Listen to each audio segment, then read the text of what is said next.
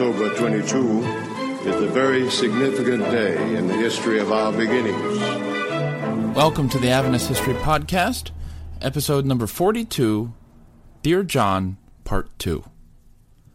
Last time, we acquainted ourselves with John Harvey Kellogg, the brilliant medical entrepreneur of the Seventh-day Adventist Church. At age 24, Kellogg took over the church's tiny little clinic and transformed it into one of the premier medical institutions in the world, the Battle Creek Sanitarium. Of course, Kellogg also became the church's prima donna along the way. He tended to believe his work was the most important work the church was doing. He increasingly wanted more money, more priority, more attention, more prestige. And Kellogg's magnetic personality enabled him to blur lines, making it difficult for people to know exactly where he stood on an issue. He was a magnificent dissembler, always able to explain away his more controversial statements. People, Adventists and non-Adventists alike, loved John Harvey Kellogg because he was, unlike many Christians, known more by what he was for than by what he was against.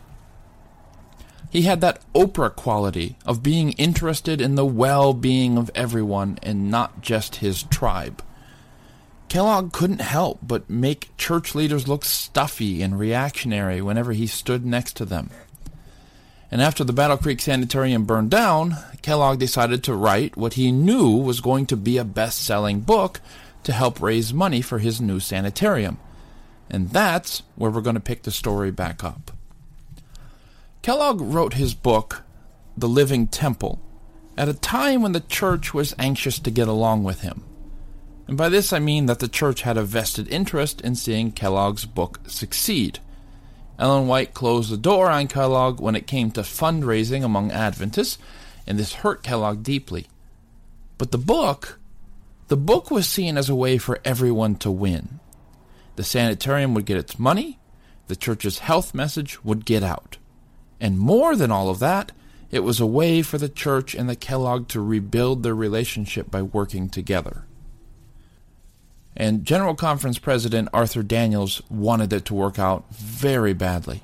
Daniells had been the strong leader the church needed to stand up to Kellogg, and things were still a little tense.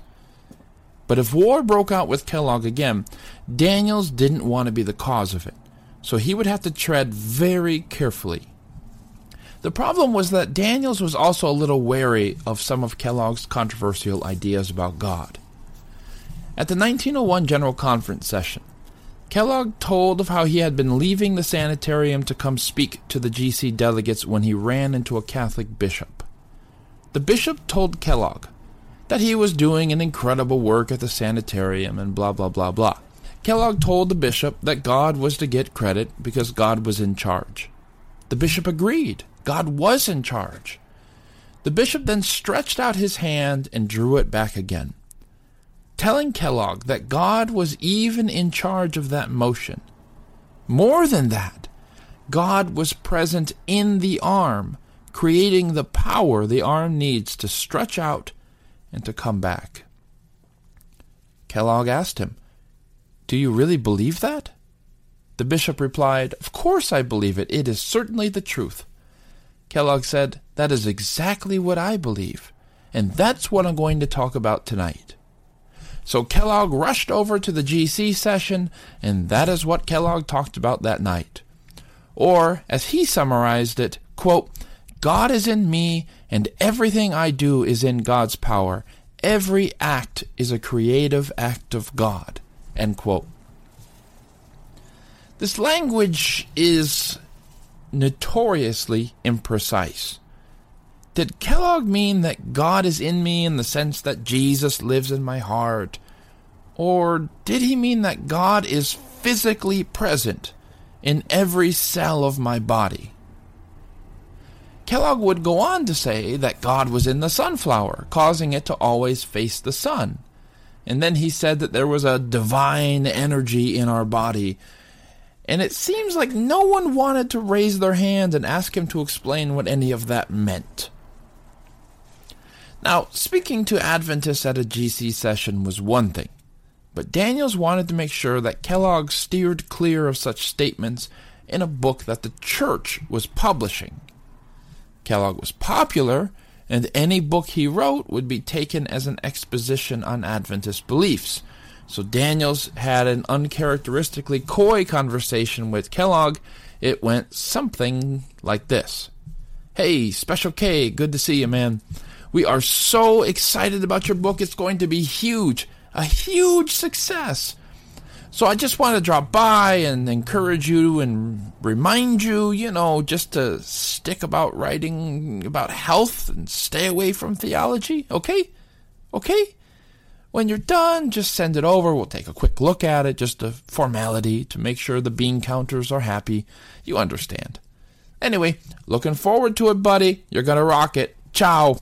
Okay, so apparently I'm making Daniells sound like this California bro dude or something. Anyways, you get the point, I hope. Daniells was trying to tread very carefully around Kellogg. He really did tell the good doctor that his book could be, quote, "the greatest feature we have yet published," end quote. And Daniells really did tell Kellogg to modify his language on that stuff about divine energy and God being in sunflowers. And Kellogg said, "Sure, no problem." Everyone was happy. Well, when Kellogg's book ended up on Daniells' desk, the General Conference president was relieved, actually. Daniells declared that he could fully endorse it, no problem whatsoever. Yeah, sure, there was a few Adventists who didn't like the book, but Daniells just shrugged and said those are people who would oppose anything that Kellogg did. The book must go forward. But not so fast, Mr. Daniells, because there stood a lonely figure on the bridge of Casa Doom yelling, "You shall not publish!" And that man was Prescott the Wise, or I guess you could just call him W.W. Prescott. At annual council in 1902, Prescott explained why he objected to the Living Temple, and Daniells agreed to form a small committee to examine the book a little bit more carefully. The committee was composed of 4 people: Prescott, A.T. Jones, a doctor named David Paulson, and Kellogg himself. Now, by this point, Jones was sliding into Kellogg's corner, so it wasn't a surprise that Jones, Kellogg, and Kellogg's fellow doctor all agreed that the book was perfectly fine. Nevertheless, Prescott persisted. He asked to write a minority report of this committee, which was basically just his views of the book, and the delegates agreed. After Prescott was done critiquing the Living Temple, Kellogg just gave up on the whole thing. The delegates ended up siding with Prescott.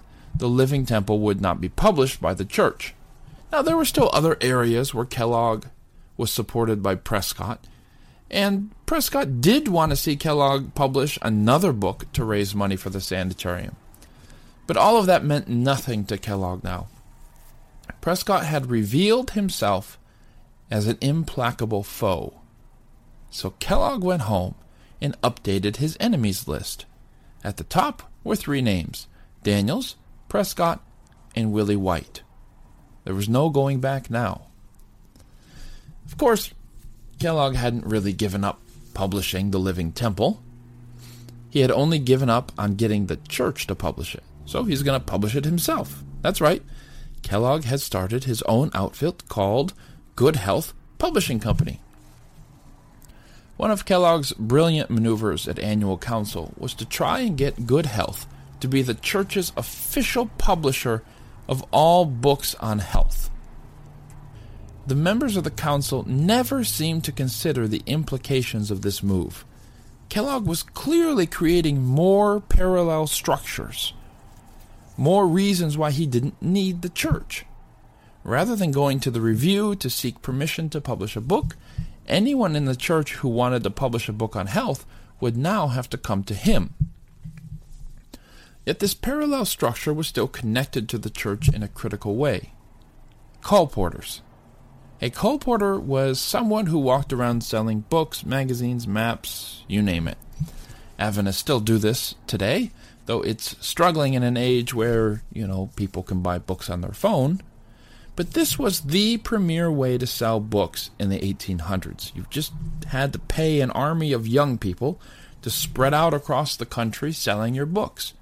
They made a little commission on everything they sold, so they had an incentive to hustle. Kellogg wanted the sole authority to publish all of the church's books, and then he wanted the church's army of young people to sell it for him, and he got it. So where does this leave us when the church refused to endorse the Living Temple? Kellogg, naturally, said he had the right to publish whatever he wanted. So he called up the Review and Herald and asked them to print a few thousand copies. They needed the money, and they agreed. In the end, the church's refusal to endorse Kellogg's book made little difference. The church locked the front door while simultaneously unlocking the back door. The result was that the Living Temple sat ready to go on Review and Herald presses on December 30th, 1902. And that's when a mysterious fire destroyed the building. I say it was mysterious because, like the sanitarium fire earlier that year, the cause couldn't be determined. In fact, the building had just been inspected by the fire chief. Everything had looked fine. The fire chief would later say, quote, "There is something strange about your SDA fires, with water poured on acting more like gasoline." End quote. In other words, the chief had never been able to successfully put out an Adventist fire. They seemed to burn differently than other fires. Well, thankfully no one was hurt. Most everyone at that moment was at prayer meeting. But it wasn't long before you could hear whispers that this was God's judgment on Kellogg. I mean, what are the odds a fire would be started just at the moment where Kellogg was poised to have his controversial book printed? But you could hear whispers on the other side, couldn't you? Conspiratorial whispers, wondering a little too loudly about who might have benefited from such a fire. Kellogg, of course, was not a man to be easily discouraged. The Living Temple would be printed by a non-Adventist printer, and no act of divine judgment was going to stop him this time. It's worth pausing for a moment, however, and examining the book itself. The word that usually gets thrown around is that the problem with the Living Temple is pantheism. That is, the idea that God is actually physically present in nature. He's in the leaves, the ants, the clouds, and so when you swat a mosquito, you've killed God. Kellogg always saw religion and medicine as two sides of the same coin. Whereas religion helped a man stay morally healthy, medicine helped him stay physically healthy. He wrote in the beginning of The Living Temple that, quote, "There is no conflict between true science and true religion. Rather," he says, "God is the explanation of nature, not a God outside nature, but in nature." End quote. Well, the truth is that the Living Temple is not pantheistic. It's actually a little bit more accurate to say that Kellogg's ideas are panentheistic. Yeah, okay, we're really threading the needle here, I get it. Pantheism says that God is within creation. Panentheism says that God is within creation, but that he's also a transcendent being. Kellogg never denied that there was a God in heaven, hence he's not, strictly speaking, a pantheist. He was a panentheist. Well, aren't you glad we got that squared away? Okay, so why do we think Kellogg was a panentheist? Well, just listen to this quote from The Living Temple.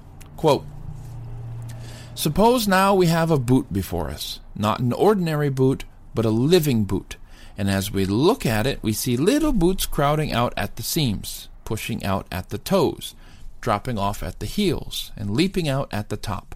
Scores, hundreds, thousands of boots, a swarm of boots continually issuing from our living boot. Would we not be compelled to say, there is a shoemaker in the boot? So there is present in the tree a power which creates and maintains it, a tree maker in the tree." End quote. So, basically, all life reproduces itself, and it reproduces itself because God is in it. God is in the tree, helping it make new trees. After all, isn't he the divine creator? How can there be any creation apart from the creator? After all, isn't God the source of life? How then can life exist without the presence of God? Doesn't the Bible tell us that Christ dwells in us? Many Adventists are content to label the Living Temple as heresy and to confine it to the fires of our own forgetfulness. But it's worth understanding why Kellogg put these ideas in his book. The first reason is simply that, in a way, the Adventist health message was Kellogg's religion. We know that he was frustrated by the fact that the church, including W.W. Prescott, by the way, hesitated to embrace his views. Well, if God were in our cells, if our bodies were literally the temple of the Holy Spirit, then what I do with my body takes on cosmic significance. To eat that donut, you know the one I'm talking about, to eat that donut is to pollute God's temple. It's a sin. Kellogg preached that people don't value nature as the fruit of God's presence. If they did, then they wouldn't carelessly slaughter animals because God is in the animals.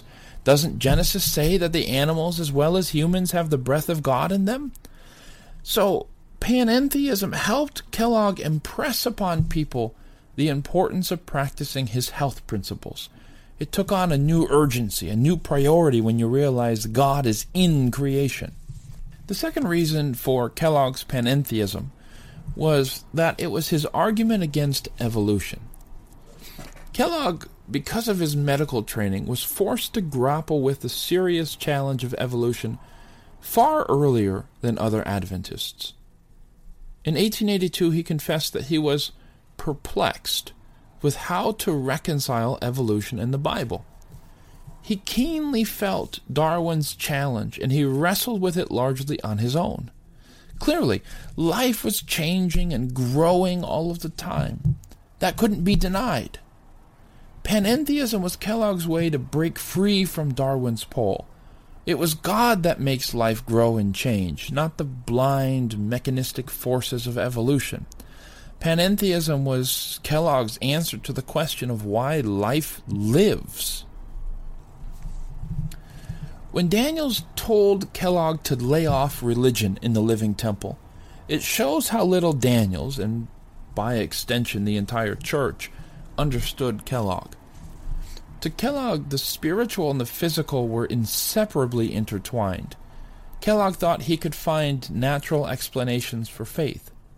And in this way, Kellogg's science became the lens through which he interpreted the Bible. An example of this was in a lecture he gave at the sanitarium one time where he attacked the traditional Adventist understanding of the heavenly sanctuary. You know, 1844 and Jesus ministering in the most holy place and all of that. Kellogg said, quote, "Now we have the doctrine of the sanctuary. Many people have never really believed that because it was so architectural. One sees 3 or 4 rooms set apart in heaven somewhere and Christ walking back and forth from one room to the other. This has been a perfectly terrible thing to believe. 2 years ago it dawned upon me, when reading the 10th of Hebrews, that the body was the sanctuary. And that is the whole message, the restoration of the kingdom, Christ taking possession again, and the cleansing of the sanctuary, our bodies, so that Christ can work in us. Now that doctrine is so simple and so beautiful that when I go out into the world with that doctrine and tell them that man is upon such a different level, instead of being a clod of clay that dies and rots and goes down into the earth, he is a temple of the living God." End quote. This is what made Kellogg so appealing and so dangerous to Adventism. He's clearly ditching Adventism's first unique doctrine because he is biased toward the here and now, not what might be going up in some rooms in heaven. That's of no use to him. What's appealing is that his point truly is inspiring. At a time when many champions of evolution were teaching that man was just another animal or a cosmic accident, Here comes Kellogg saying, no, you are the temple of the living God. Don't treat yourself like an animal. You're so much more. Take care of yourself. You have divinity within you. Who wouldn't rather hear that message than to get the traditional Adventist lecture on the 2300-day prophecy of Daniel 8 about what room of what building Jesus happens to be standing in right now? Some of you are probably wondering what the problem of panentheism is. It sounds like a big, scary label we slap on people without understanding what it means, like calling somebody a heretic. Calling someone a heretic can be a way of dismissing someone without really engaging with them. So we shouldn't just call Kellogg a panentheist and walk away. We need to understand what we mean by that word. So let me say, Kellogg's panentheism led to serious problems. Take, for instance, Kellogg's slogan that God serves the sinner. It sounds good, but then listen to what Kellogg says. Quote, even when a man sins, God serves in him in his sin. When a man strikes a deadly, murderous blow, God serves in that blow. End quote. So, because God is physically inside of us, mystically inside of us, when I murder someone, God is also murdering someone with me. After all, God serves the sinner. Do we then make God a sinner when we sin? The implications of Kellogg's panentheism were profound and often disturbing. What made it all so much more complicated was that these panentheistic ideas didn't start with Kellogg. The irony is that E.J. Wagner and even Prescott had echoed these thoughts 10 years earlier. No one had said anything. Kellogg himself just fell in line, echoing the same sentiments, even during General Conference sessions, and few had batted an eye. And now Prescott and others suddenly have a problem with it? The stage was set. It was time to clear the air. Now, there were very real attempts by George Butler, Stephen Haskell, and even A.T. Jones to bring both sides together. And it would work, at least for a little while. Both sides would admit their mistakes and make some show of unity together. Kellogg would confess that he was done trying to control others, that he was done trying to control the sanitarium, that he would just content himself with being a doctor and leave management up to others. He confessed that he didn't even know what pantheism was. I mean, well, if you say it's bad, I guess I'll just cut it out of my book. And he would make some changes to his book. But weeks later, Daniells and Kellogg would be in another controversy.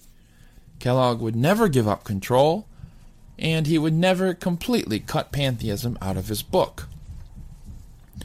All of this began to come to a head at the 1903 General Conference session, when a proposal was made to absorb the denomination's 45 sanitariums and put them under church ownership. Kellogg went nuclear. He used every argument in the book, every argument that he could think of to oppose this. He said it violated the Adventist preference for republicanism, not the political party, but the style of government. How could a handful of men in Battle Creek control all of these institutions? It wasn't right. He said it squashed spiritual entrepreneurship.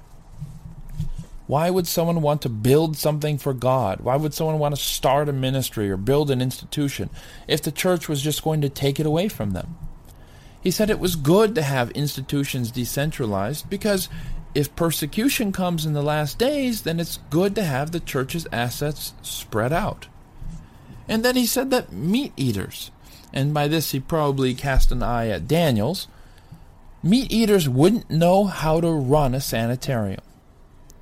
If this was going to be the church's new policy, Kellogg said, then he was just going to ignore it. After this epic monologue, Daniels spoke up and said that denominational ownership of these sanitariums does not have to mean denominational control. And at that, Kellogg sneered. Quote, don't be deceived.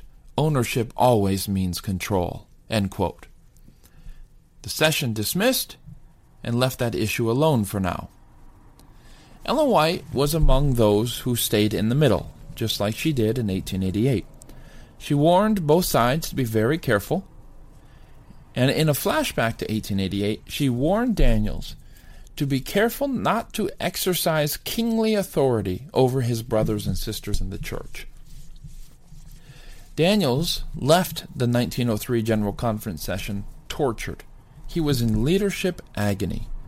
Pastors and members were writing him after having read The Living Temple, horrified, wondering if this was something the church was now teaching.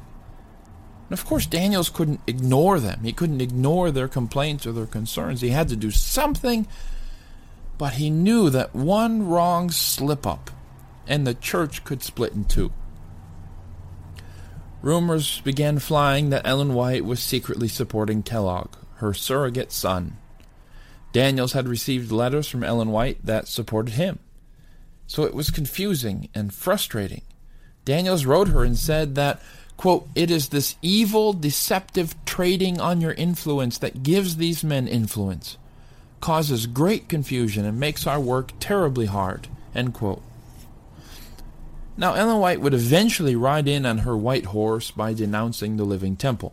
It took a while, but eventually it became clear that the book was unwelcomed. There would be no more doubt where Ellen White stood. But standing against the book didn't mean that Ellen White was against Kellogg. A lot of Daniells' agony was due to the fact that Ellen White wanted to keep the door open for Kellogg as long as possible. She didn't want to come out against him and drive him from the church.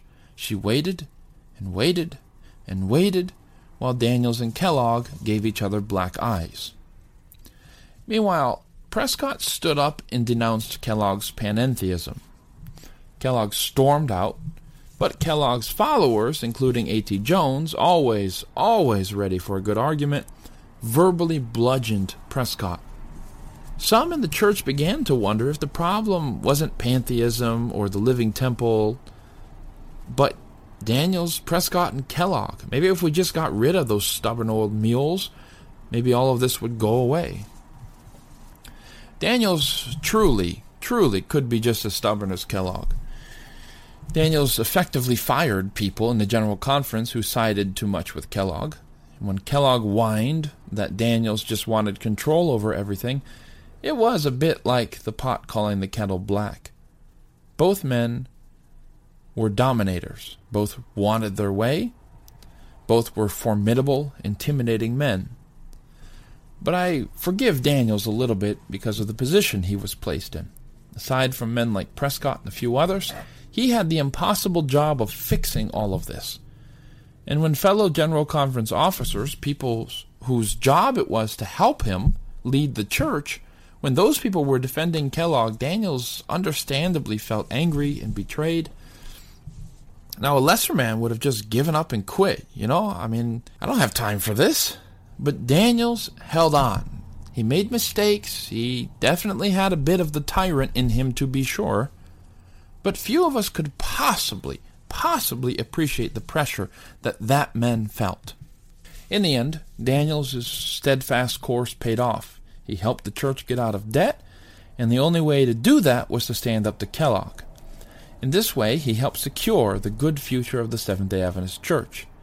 And aside from losing Kellogg and a few others, no permanent damage was done. In 1907, the Battle Creek Church voted, finally, to disfellowship John Harvey Kellogg, mostly on the grounds that he hadn't come to church in years or paid tithe. Kellogg had been expecting this move, and at first he just shrugged. He shrugged like a boy who had been punched in the face, and with tears escaping down his cheeks, told his friends that it didn't really hurt. But his real feelings were perhaps seen when he called a meeting of the sanitarium stakeholders. 28 out of the 700 stakeholders showed up, and Kellogg led those 28 in kicking out Willie White, Daniells, and many other Adventist ministers who he said were not loyal to the mission of the sanitarium. Kellogg had control of the sanitarium. In response to losing the sanitarium, the church managed to regain control of most of the rest of the sanitariums around the world before something similar might happen. The price for this was in assuming all of the debt of those institutions, which Kellogg was only too happy to get rid of. More importantly, the church now needed a new medical hub for the work, and for that they selected a place in Southern California, far, far away from Battle Creek. A place they bought called the Mound City Hotel. Now, this hotel was built to be a posh tourist resort. I mean, it had heated rooms and this new luxury called electricity. But over the years, the hotel had busted. I mean, how many tourists would want to go to Southern California? What a silly business plan. So this hotel was purchased for a fraction of what it had cost to build. And thus, the Loma Linda Medical School was born. Kellogg scoffed. He said, "The future of the Loma Linda Medical School is absolutely hopeless." But Loma Linda would thrive, while the good doctor's sanitarium in Battle Creek would slowly die over the next few decades. The Loma Linda area would eventually be recognized as one of Dan Buettner's blue zones, areas in the world where people lived healthier, happier, and longer than most everyone else. And while it would never achieve the kind of celebrity that Kellogg was able to command, it wasn't the poorer for it. And I should add that eventually Kellogg came around and celebrated Loma Linda, but that would take a little while. What are we to make of all this mess? What does the Kellogg affair mean for the history of the Seventh-day Adventist Church? I mean, we could do a whole nother episode of this podcast just examining the implications of this event. But let's not do that. We can definitely use the Kellogg affair as a convenient turning point in Adventist history. It was the end of an era. It was the end of several prominent Adventists, not just Kellogg, but E.J. Wagner and A.T. Jones, who both left the church around this time. Wagner, for his part, had divorced his wife, saying that he was commanded to love whatever woman God tells him to love. And apparently that was not his wife. He began flirting with another woman. Ellen White wrote him a letter pleading with him to, quote, "stop for Christ's sake," end quote. Thus, the Kellogg affair was the breaking point for Jones and Wagner, who for some time had been drifting. These men were once considered the rising stars, the new blood in the church. Well, with these stars darkened, others would have to take their place. And the new stars who would take their place would come to define the modern Seventh-day Adventist Church. So in the scheme of things, the Kellogg crisis ends up being a turning point in Adventist history. A nice transition period between the early church and the modern church. One of the characteristics of the early decades of Seventh-day Adventism was a certain lack of theological sophistication. I don't mean that as an insult. It doesn't mean that there weren't good Bible students or whatever. It doesn't mean everyone was dumb. This was actually a point the late Ben MacArthur makes in his biography of Daniells. The church back then didn't want an ivory tower. They couldn't conceive of trained theologians who sat in offices, attended scholarly conferences, and argued with each other. To the extent that the church had thinkers like J.N. Andrews and Prescott, their studies were meant more to provide close air support for the troops on the front lines. Everyone should be able to understand the Bible, right? So what was the point of studying Greek and Hebrew? If you wanted to study church history, just read Wylie or Daubigny. You didn't need a PhD to understand these things. You just needed a good book. Of course, we look back now and we can see the pros and the cons of this. One con is definitely that Prescott and Kellogg went on accusing each other of pantheism when, as we've said, in Kellogg's recollection he had never even heard of this word before. They were essentially calling each other heretics. But what does it even mean to be a heretic in the Adventist Church? I mean, Adventists had never tried to identify systematically all of the truth in the Bible at this point. They just focused mainly on righteousness by faith after 1888, the Sabbath, the Second Coming, religious liberty, the state of the dead, and a few other things. Sure, they had definite opinions on pretty much every prophecy in the Bible, okay? But there were a ton of things in the Bible that Adventists were still debating, that weren't held at the level of doctrine. Maybe there was a consensus, or maybe there wasn't. But these were things we could discuss, and these are things that we can debate. They were very conscious about not drawing hard lines on every conceivable topic and then kicking out any member who disagreed. And suddenly in the early 1900s, we're having an argument about pantheism? I mean, this is literally something the church has never even bothered to think about before. Sure, Wagner, Prescott, Jones, and Kellogg all had talked like that. They'd all used this kind of pantheistic language over the past 10 years. And few people truly had said anything about this. And to this day, it's not always clear whether Prescott was actually a pantheist too, or whether he just didn't have to think too carefully about how he explained things. Adventists then weren't used to speaking in highly technical ways.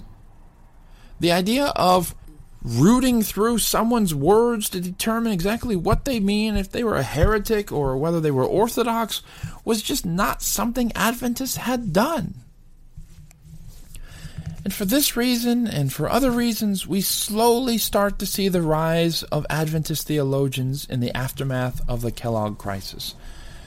Because to be sure, there was a growing need for people to think carefully about what we believe in and to respond to increasingly sophisticated critics. So the Kellogg crisis was a turning point in that regard as well. And yet, in the end, the Kellogg crisis was fundamentally not about personalities or temperaments or theology. It wasn't ultimately about raising money or maintaining control of institutions. It boils down to this: two different ideas of what Adventism was. To Kellogg, Adventism was only really useful if it helped people here and now. That's why he loved doctrines like the Sabbath, and that's why he loved the health message. He had no use for complicated time prophecies or interpretations of Daniel and Revelation. I mean, who cared? How does that help you live your life?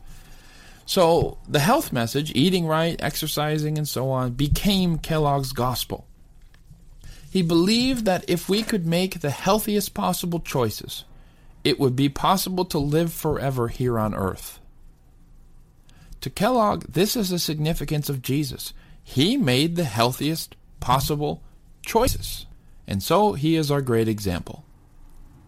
Now, I don't know what Kellogg would say about Jesus eating fish, but that's kind of the question I want to ask him. Kellogg had essentially taken a sliver, a part of Adventist belief, the Sabbath, the health message, and a few other things, and then he just ignored the rest. He then took that part and stretched it to become the foundation of a new Adventism. And this is why it was so difficult to deal with Kellogg, because he seemed Adventist. He sounded Adventist.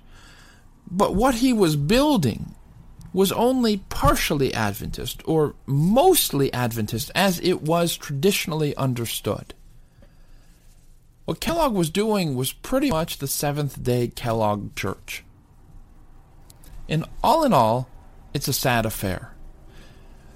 Now, I wish I could tell you that Daniels and the church went on happily ever after. Seventh-day Adventists have never had a problem after Kellogg. But that's not true. Daniels would soon have his hands full dealing with another problem that's been going on for a little while, the color line.